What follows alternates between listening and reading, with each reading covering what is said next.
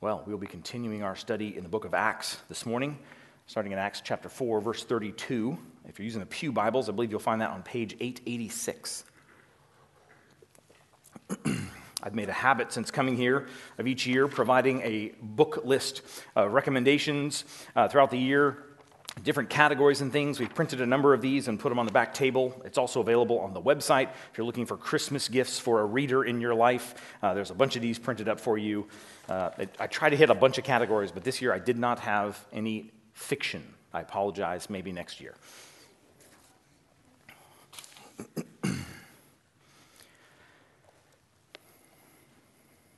well, we will read from 432 up through 511. 432 up through 511.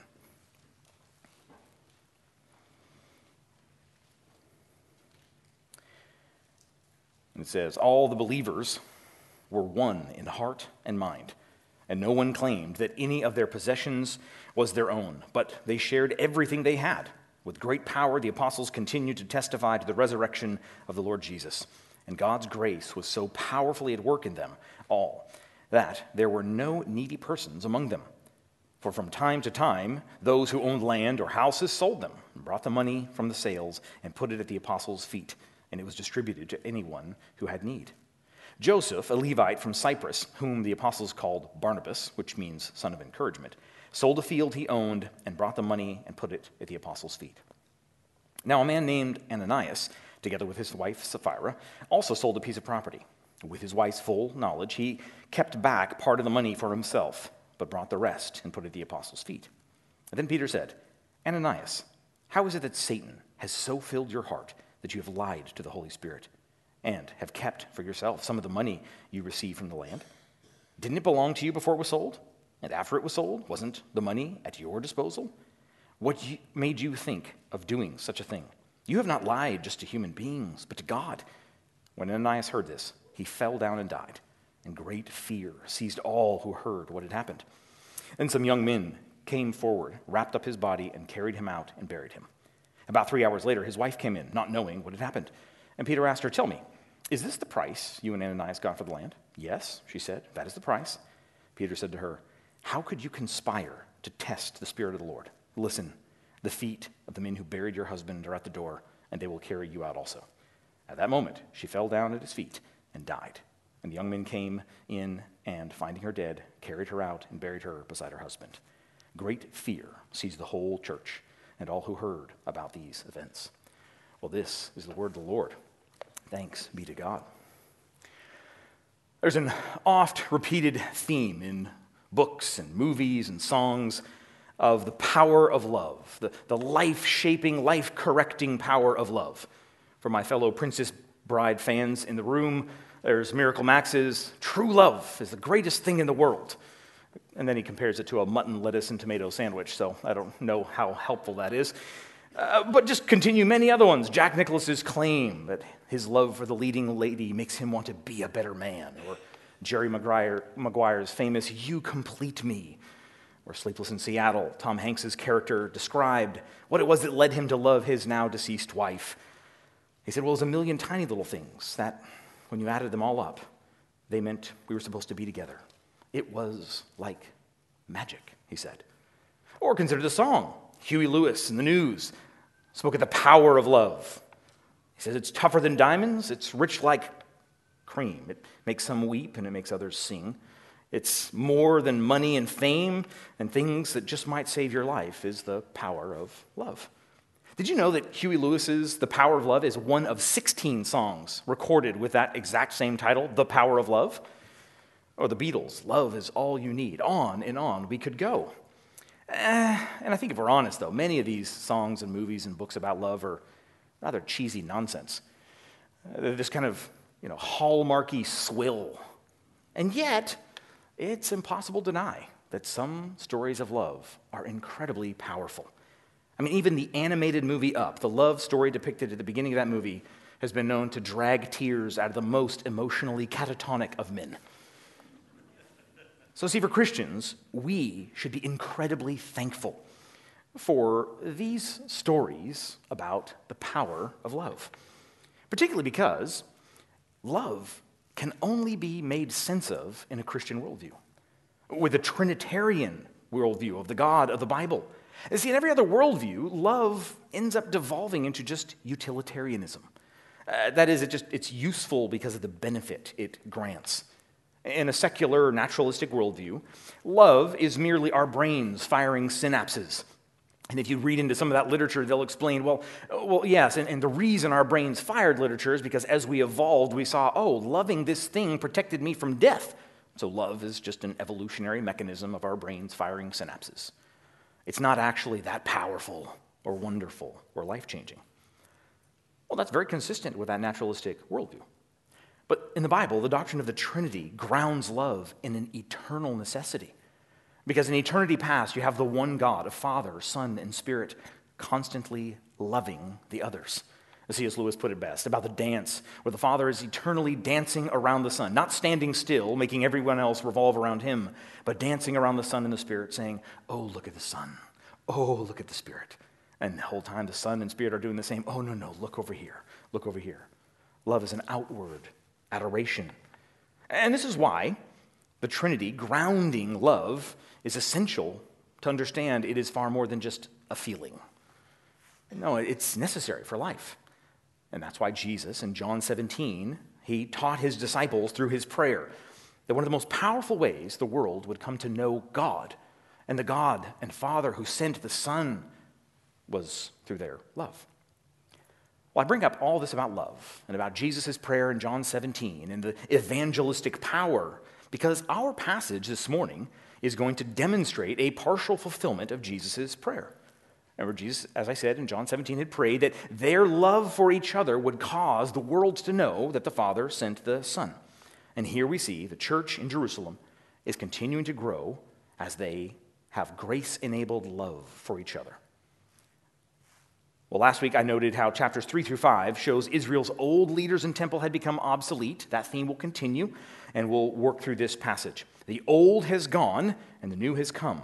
And this new covenant community, they now form the presence of God, the new temple. Uh, they are those who love each other in this new temple community, and that love is going to spill over to the rest of the world. So, my argument for this morning is Christians survive wars within and without through grace enabled love and worship. One more time Christians survive wars within and without through grace enabled love and worship. And we'll walk through this section in these three points here benevolence and boastfulness, signs that serve, and assaulting the apostles. So, first, we have benevolence and boastfulness. Look again at verses 32 through 37 there of chapter 4. All the believers were one in heart and mind. No one claimed that any of their possessions was their own, but they shared everything they had. With great power, the apostles continued to testify to the resurrection of the Lord Jesus. And God's grace was so powerfully at work in them all that there were no needy persons among them. From time to time, those who owned land or houses sold them and brought the money from the sales and put it at the apostles' feet. And it was distributed to anyone who had need. Joseph, a Levite from Cyprus, whom the apostles called Barnabas, which means son of encouragement, sold a field that he owned and brought the money and put it at the apostles' feet. So, there in verses 32 through 35, we get this summary picture of how this new covenant community was operating. Now, verses 32 and 34, they both tell of how this community cared for those in their midst, to the point of they loved each other to the point of some selling land to help to care and provide for those in need. And between those two statements, verse uh, 33 kind of gives us the, the, the ground or the fount from which those actions came. Verse 33 tells us of God's grace enabling them to powerfully proclaim the gospel, the good news of Jesus' death for sinners, and of his resurrection from the dead, inaugurating the inbreaking of God's end time kingdom. You see, Luke is showing us the fruit that comes from faithful word ministry.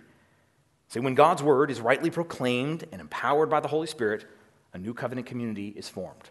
And that community spills over in love. So the Spirit uses the word as the means of accomplishing God's recreational work, bringing people from death to life, granting them repentance and faith, and that those made alive in Christ love each other well because they care deeply about one another. Uh, now, the, the story here is not giving us a prescription of what must all Christians do. So it's not offering communism or socialism where everybody has to sell all their possessions. No, this is just telling us descriptively the way that this early community loved each other. Now, see, no one was required to do these things, as Peter goes on to explain to Ananias. No, it was just that many joyfully sought to love one another, even to this point of radical generosity, of providing. And I'll just say, uh, one of the great blessings of pastoring this church is that there are many members here at Bethany who care for others in similar such ways.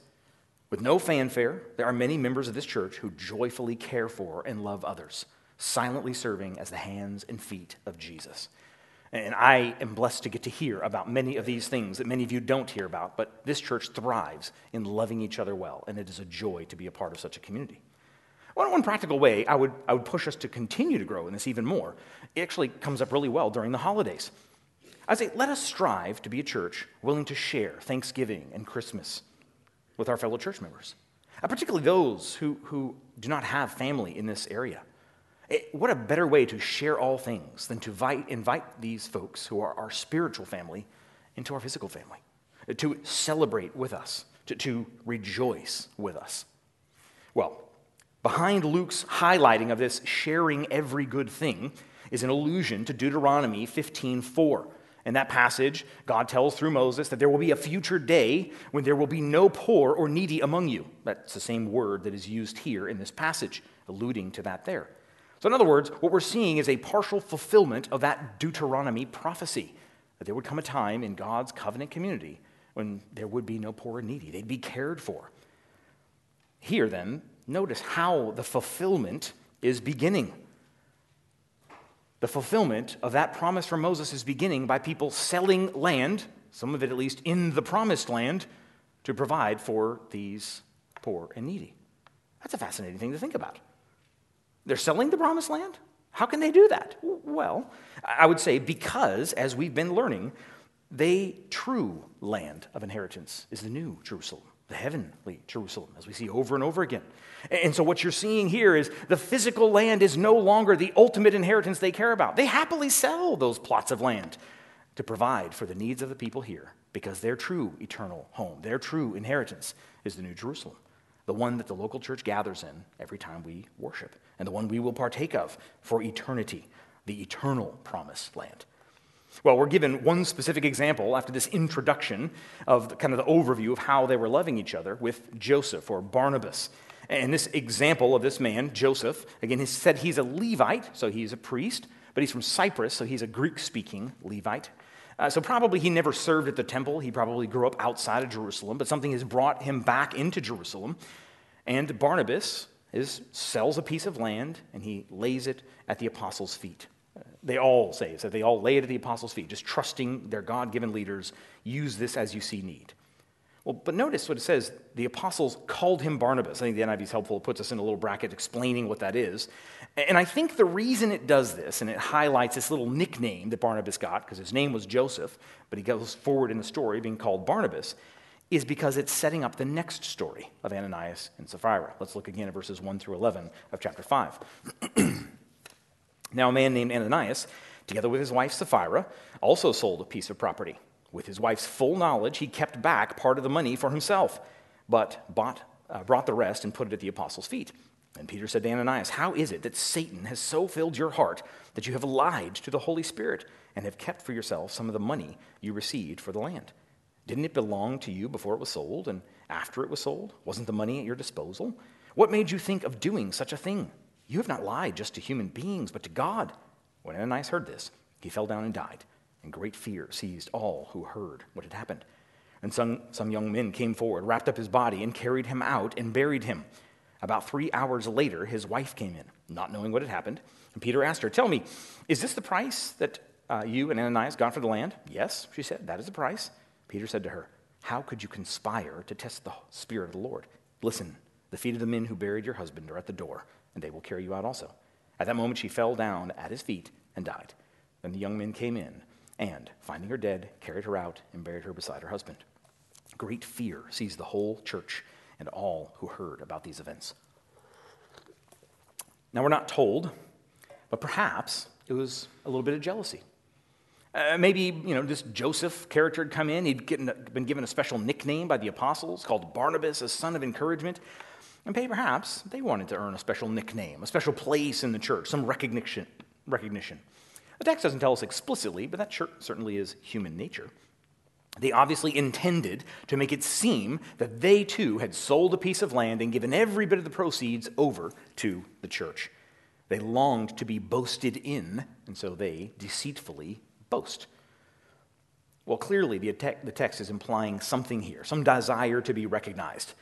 And so they sell this piece of property, and Ananias comes in and lays the money at Peter's feet. Maybe he even tells a bit of a tale. Oh, it's such a joy to get to sell this piece of property. We weren't really using it. Here you go, Peter. Just you, you use it for whatever you need. Again, Peter's clear. There was no requirement. He, he didn't have to sell the property, he didn't have to give the money. He didn't have to give any of it at all, let alone all of it. The issue was his deceit. But that does raise a fascinating question of why does God strike Ananias and Sapphira dead for a lie, particularly a silly lie in the grand scheme of things? I mean, especially in our world that worships niceness, this seems to be very much the wrong way to grow a church, of how to win friends and influence people, does it not? Well, let's have some explanation. Peter says that rather than being filled with the Spirit, Ananias was filled with Satan, proving he's not a genuine Christian. And though filled with Satan, Ananias is completely guilty, clearly, as his death shows. But what are you to make of these comments about Ananias lied to the Holy Spirit and lying to God? How, how do you lie to the Holy Spirit and lie to God? What's the point there? Well, to understand this, this is why Sam read earlier and led us in a prayer of confession from Leviticus 10. You see, the sons of Aaron, as we saw in that passage, they did not worship God as he had prescribed. And so, because of that, God struck them dead. Notice what I've been arguing the last two weeks. The new and true temple of God is the local church, where God's people gather, where God is rightly worshiped. The lesson is the same. If you play around with God's presence in the old covenant in the temple, in the new covenant in his church, judgment is awaiting you. That's the point to attack or lie or attempt to use the local church, the place of God's holy presence, for personal aggrandizement is to defile God's holy temple, and it is to welcome judgment. That is why Jesus will confront uh, later Paul, who is attacking the local churches, saying to him, You have attacked and persecuted me. To attack the local church, to use it for our own selfish ends and means, is to attack God. It is to mock Jesus. And similarly, an Old Testament example might be Uzzah, who reached out to touch the ark of God's presence, and just touching the ark, he was struck dead because he treated the holy presence of God as common. Well, now God's holy presence dwells in a people who gather to worship him. And Ananias and Sapphira's attempt then was to use God's new temple for personal promotion, and it was met with swift judgment.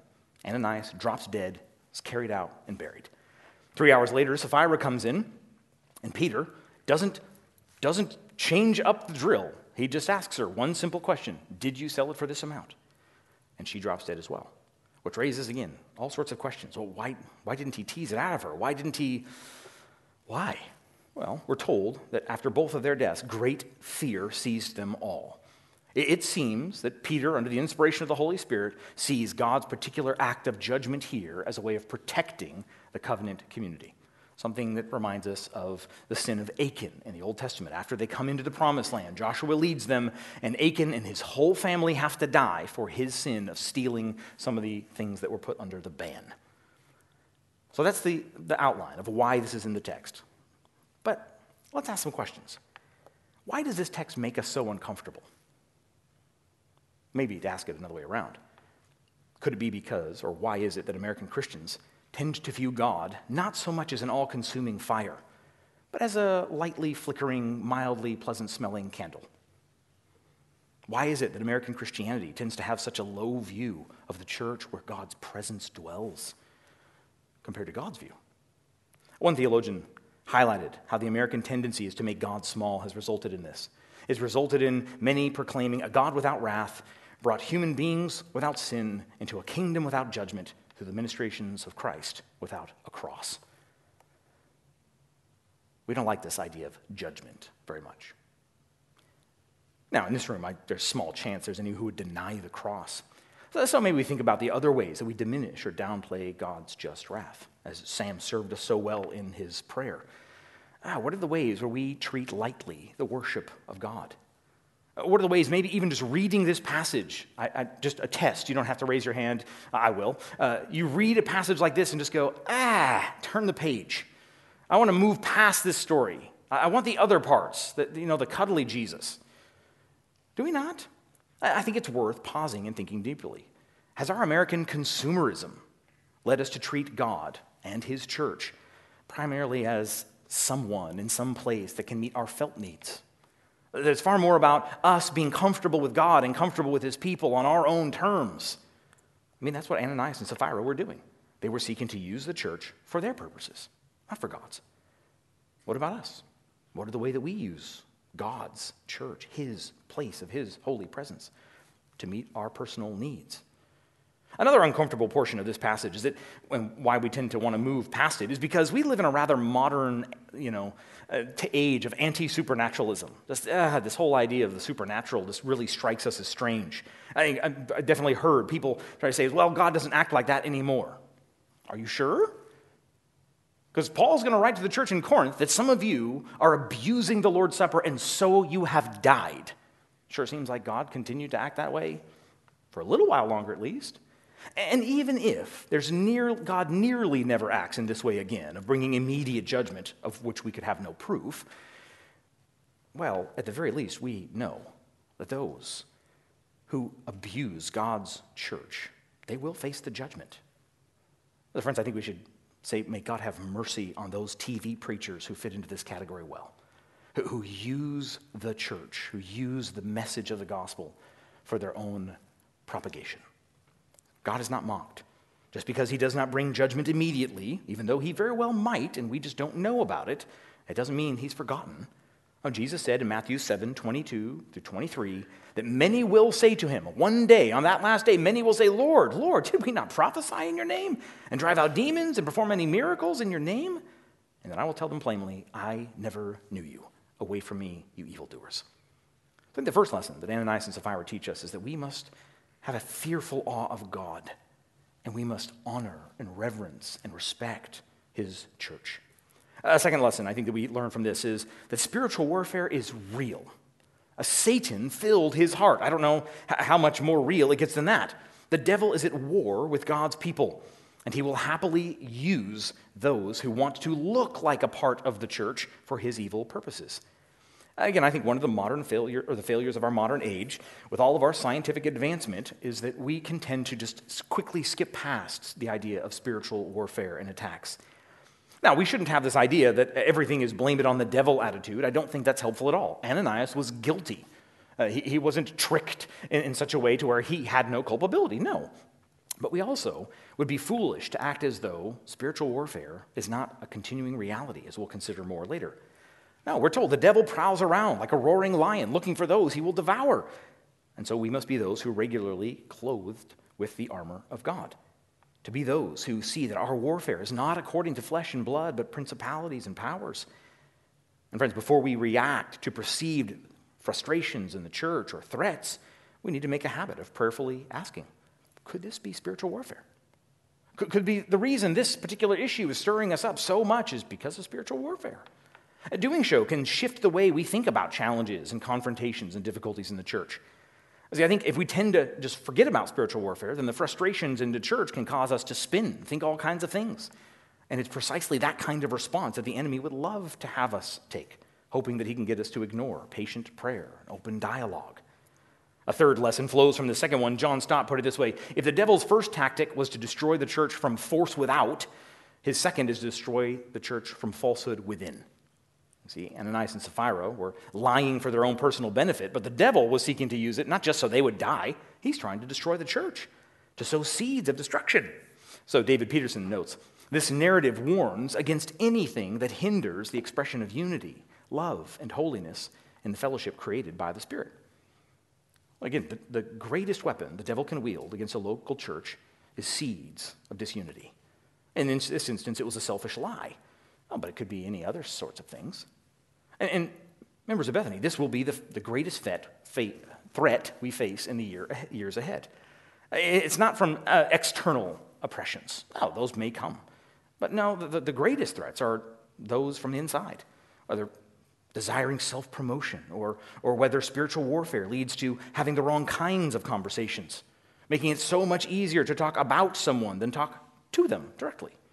At, one level, all of that is because the devil's best weapon against his church is to sow seeds of doubt and disunity, seeking to destroy his people. Here in the early church, God's swift judgment against this behavior shows God's passion for, his love for his bride. He will judge those who harm her. And so may God make us a people who do all we can to fight for unity and love and holiness, assuming the best, considering could this be spiritual warfare? Why this is stirring up? With God's special protecting judgment having been carried out, now we see the result of what this church, purified by God and seeking purity, is able to do for God's glory in our second and shorter point. Look here, verses 12 through 16. Well, the apostles performed many signs and wonders among the people, and all the believers used to meet together in Solomon's colonnade. No one else dared join them, even though they were highly regarded by the people. Nevertheless, more and more men and women believed in the Lord and were added to their number.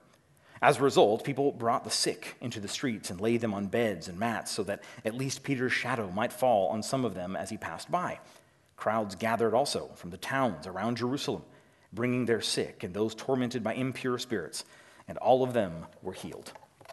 Well, we see this outward ministry of God's unified church. We read again all the believers met together, that's in the local church in Jerusalem, and they met together in Solomon's colonnade. Now, there's this kind of big portico area that was just outside the gate of the Gentiles, so it would have been easy for them to have both Jews and non Jews there gather in that place. At this point, we're thinking maybe 8, 10,000 people are gathering there. It says all of the believers gathered together there. And we read that it is from these gatherings and flowing out from them that the apostles were performing signs and wonders. And then you get this tension. On the one hand, it says that no one dared to join them, so there's this fear of this gathering. And yet, verse 14 says, and yet, as there's more and more being added. So, so, verse 13 is not saying that there was so fear that there was clearly no growth. No, but it's showing you these two tensions that are playing out in the society. And those are two wise tensions that a church should have. On the one hand, a church should make the, the world around it uncomfortable because our message is that you repent and trust in Christ or you will be judged as Ananias and Sapphira experienced. Uh, but our message is also one is that you can come and repent and trust in Jesus and be saved. And so that's going to always create this tension with the culture. Well, that's what we see playing out here is that on the one hand, there are those who are fearful to join, and yet there is still growth. God is still using his church to grow. Well, what should we make about this, the signs and wonders that are continuing on, uh, that, are, that are happening all over the place? I mean, to the point of laying people in the street and walking and having, hoping his shadow falls on them. Now, some commentators have noted it doesn't say that Peter's shadow actually healed anyone. Uh, it, it, could be, it, we're not quite sure, but then the next verse says clearly everyone who did come to them was healed and the demons were cast out. Well, Christians disagree on whether or not or to what degree signs and wonders continue particularly in relation to what's called spiritual gifts. One thing that all Christians must agree on is that God is sovereign and nothing hinders him in any way. If God wants to do a miracle, that's just God doing what he does. And so nothing changes that. The question is, is whether or not these wonders done by the apostles were they passed on in the forms of spiritual gifts, like in 1 Corinthians 12 or 14 or Romans 12. Well, to get into that full debate would take us too far afield, but let me make just a couple comments.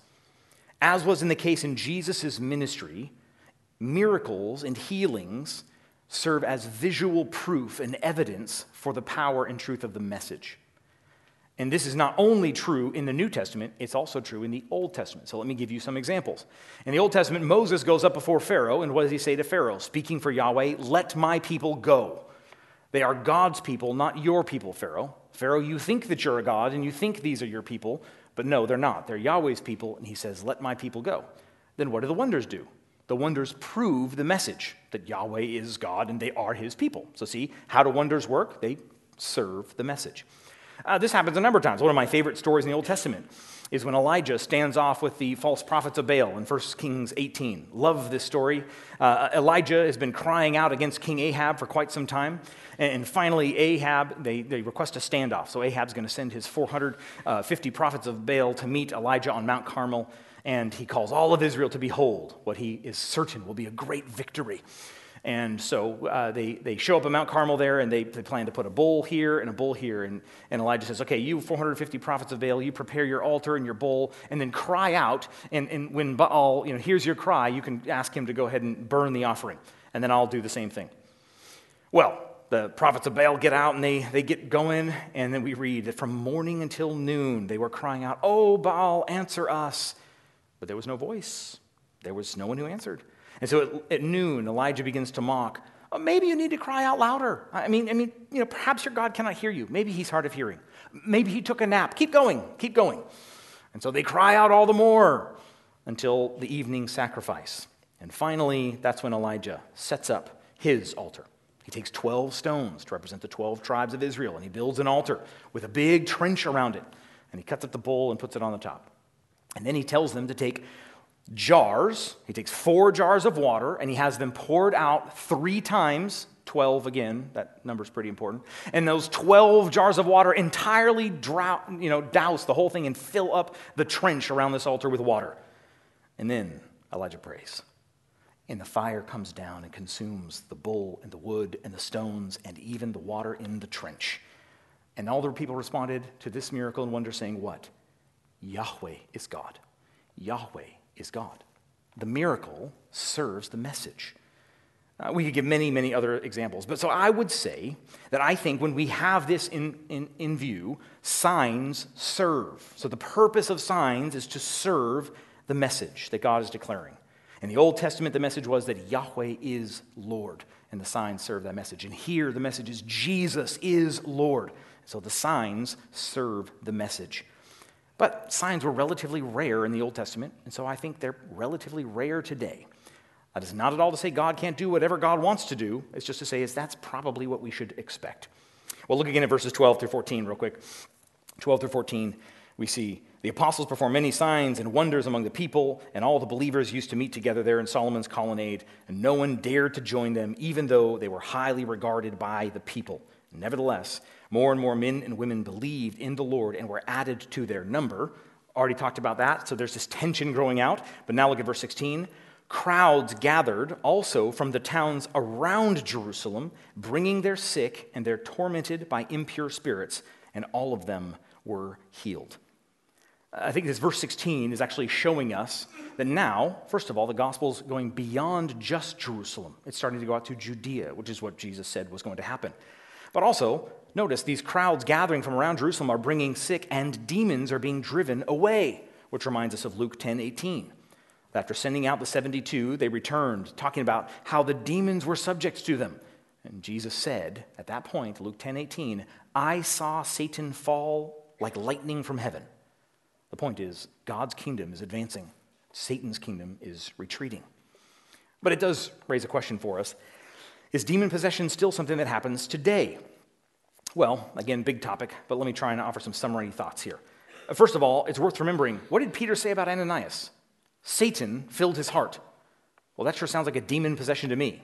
Uh, the difference is, is that Ananias doesn't do the kind of typical demon possession thing that you're used to with the superhuman strength and the, the drooling and all that type of stuff. So I think the problem is we've tended to think about demon possession as only the, the real crazy things and the tossing around in the fire. I mean, Peter said Satan filled Ananias' heart. So so I think that's a part of the problem, that we've overly pigeonholed what demon possession could look like. And here's the thing in our modern Western world, we tend to be radically skeptical of the supernatural anyway. So, one of the worst things Satan could do is do a whole bunch of radically supernatural things and make people think about the supernatural again. It's a far better strategy for the devil to keep us not thinking about supernatural things. Now, as for demonic activity that is more supernatural, ah, I've had missionary friends who live in other parts of the world that are far more spiritualistic and animistic, and they tell very different stories. So, see, in cultures that are entirely committed to supernaturalism, yeah, it makes sense for demonic activity to take on that more radical possession and instilling fear in people.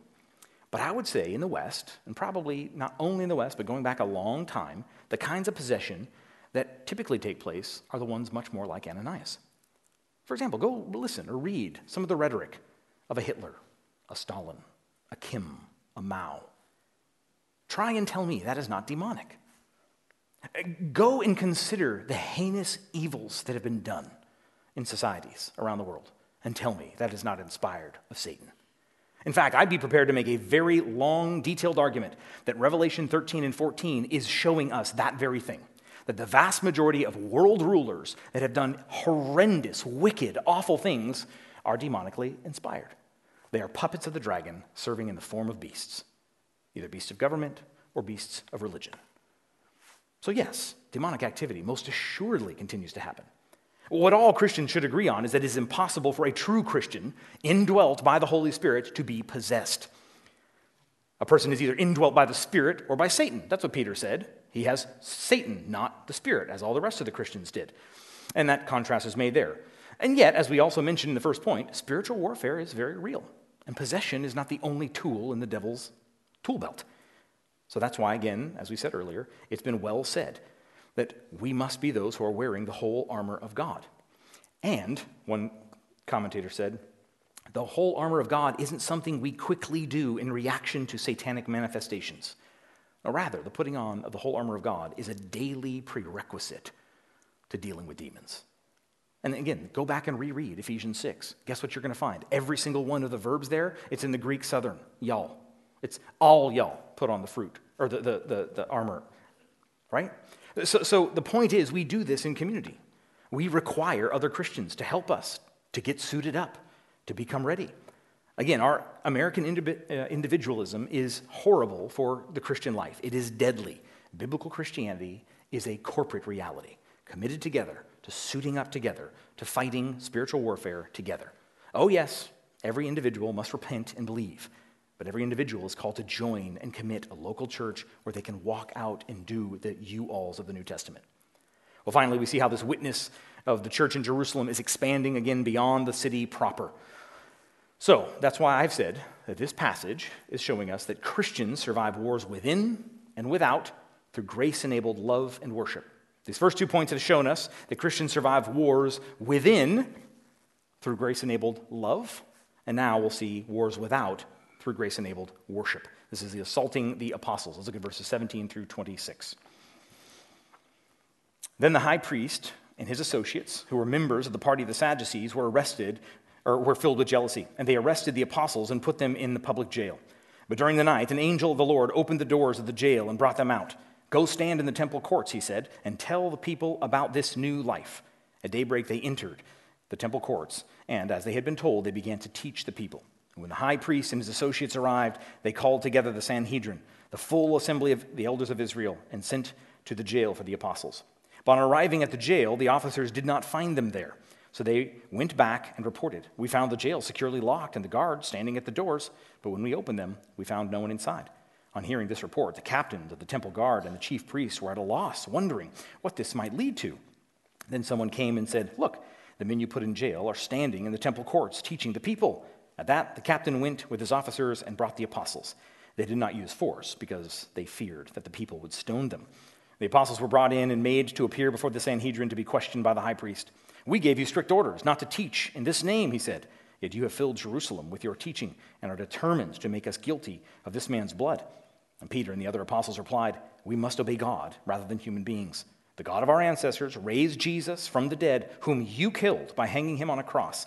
God exalted him to his own right hand as Prince and Savior, that he might bring Israel to repentance and forgive their sins. We are witnesses of these things, and so is the Holy Spirit, whom God has given to those who obey him. When they heard this, they were furious and wanted to, to put them to death. But a Pharisee named Gamaliel, a teacher of the law, who was honored by all the people, stood up in the Sanhedrin and ordered that the men be put outside for a little while. Then he addressed the Sanhedrin Men of Israel, consider carefully what you intend to do with these men. Some time ago, Theudas appeared claiming to be somebody, and about 400 men rallied to him. He was killed, and all his followers were dispersed, and they came to nothing.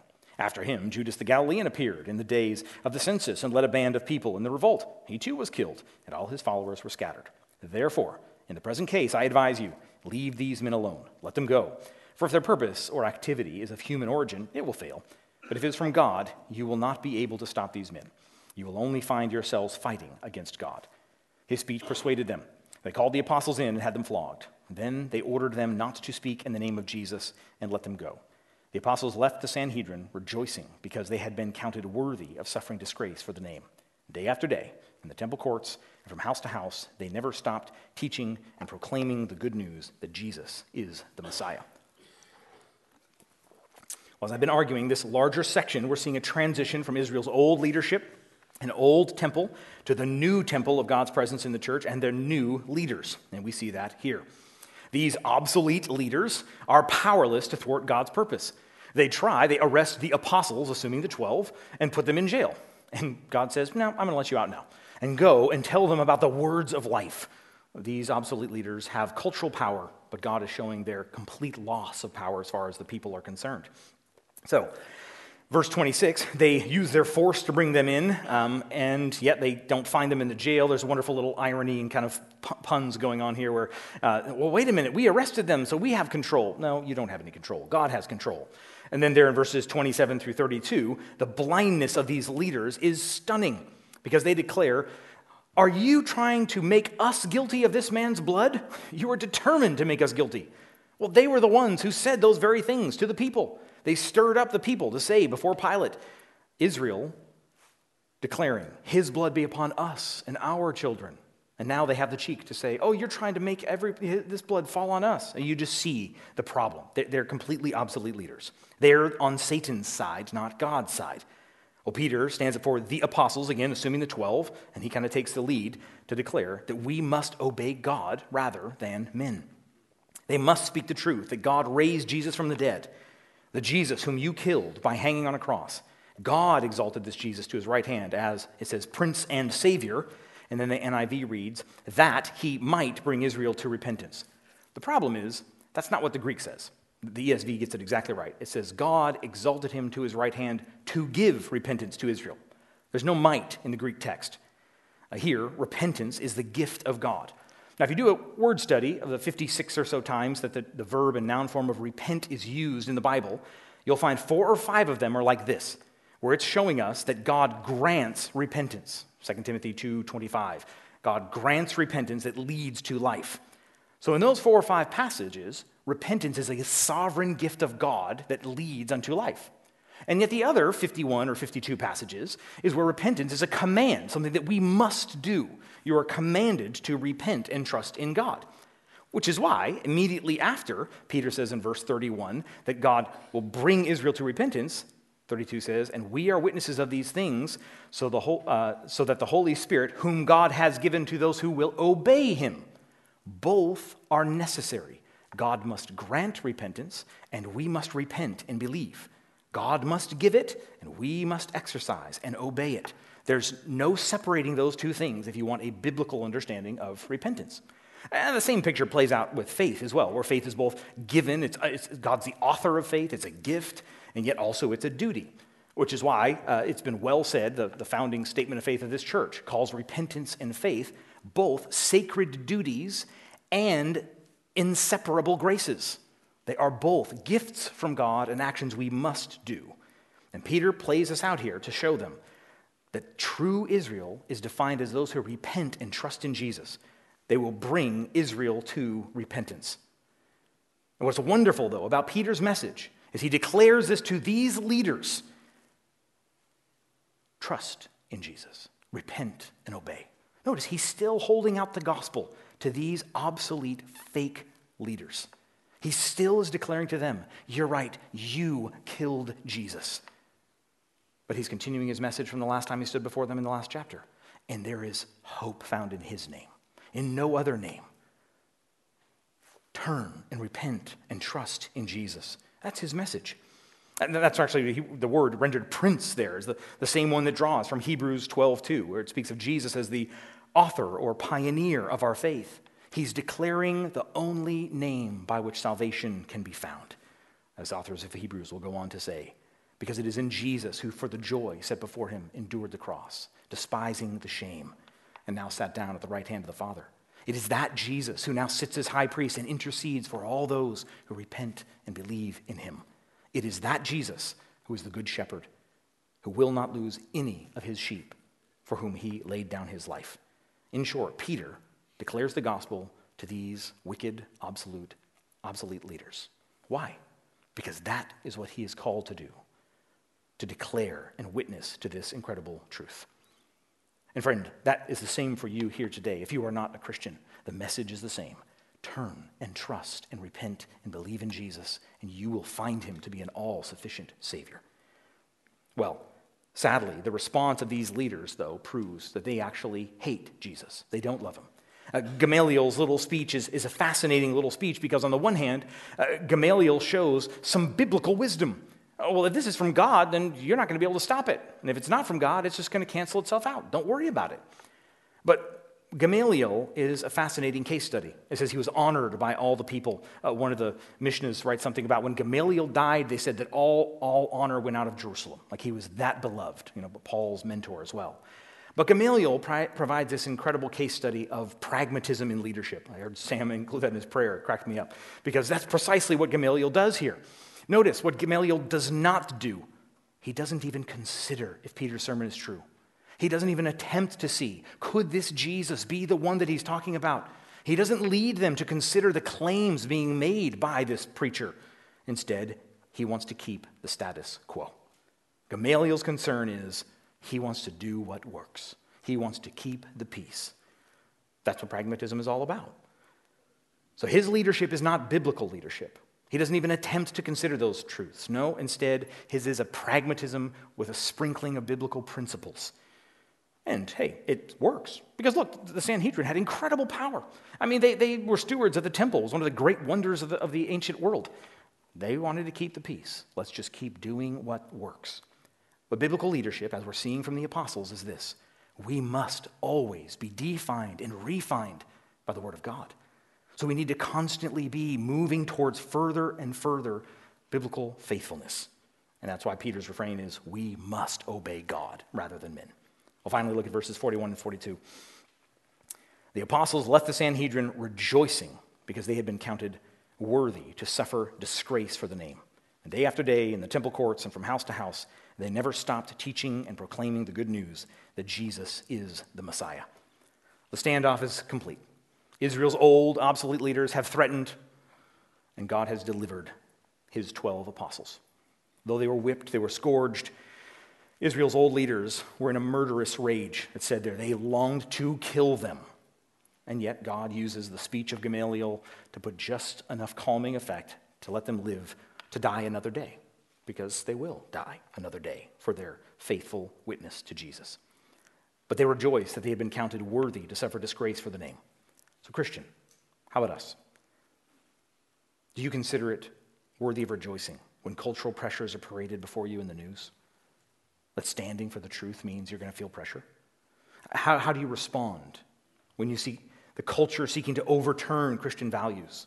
How do you respond to political defeats?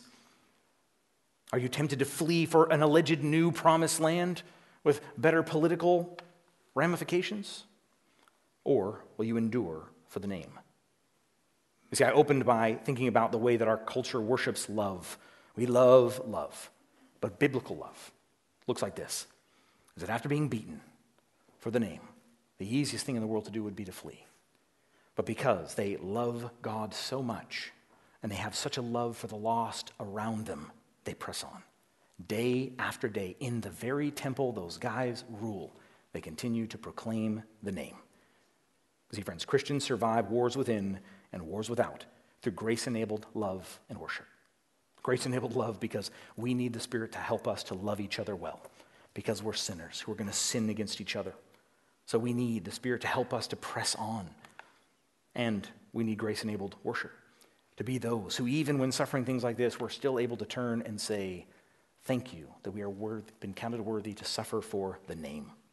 So, church, how about for us? This whole section is answering their prayer that they prayed at the end of chapter 4. They didn't pray for safety, they prayed for boldness. And their boldness led to many more coming to know the king and to them being whipped. How about for us? Church, will we pray for boldness? Will we pray that God would graciously enable us to withstand wars within and wars without? All for the praise of the name. Let's pray. Heavenly Father, we thank you, for your word, and we thank you for the example of many faithful leaders who've gone before us, those constantly seeking to be led by your word and to proclaim the wonderful message of Jesus. Father, would that be true of us, we ask. And we pray that as we leave this place and live in these uh, weeks of holiday season and Christmas time, Lord, that you would grant us many opportunities to be a light to those around us. Lord, that you might expand the praise of your name. We pray all this for Jesus' sake. Amen.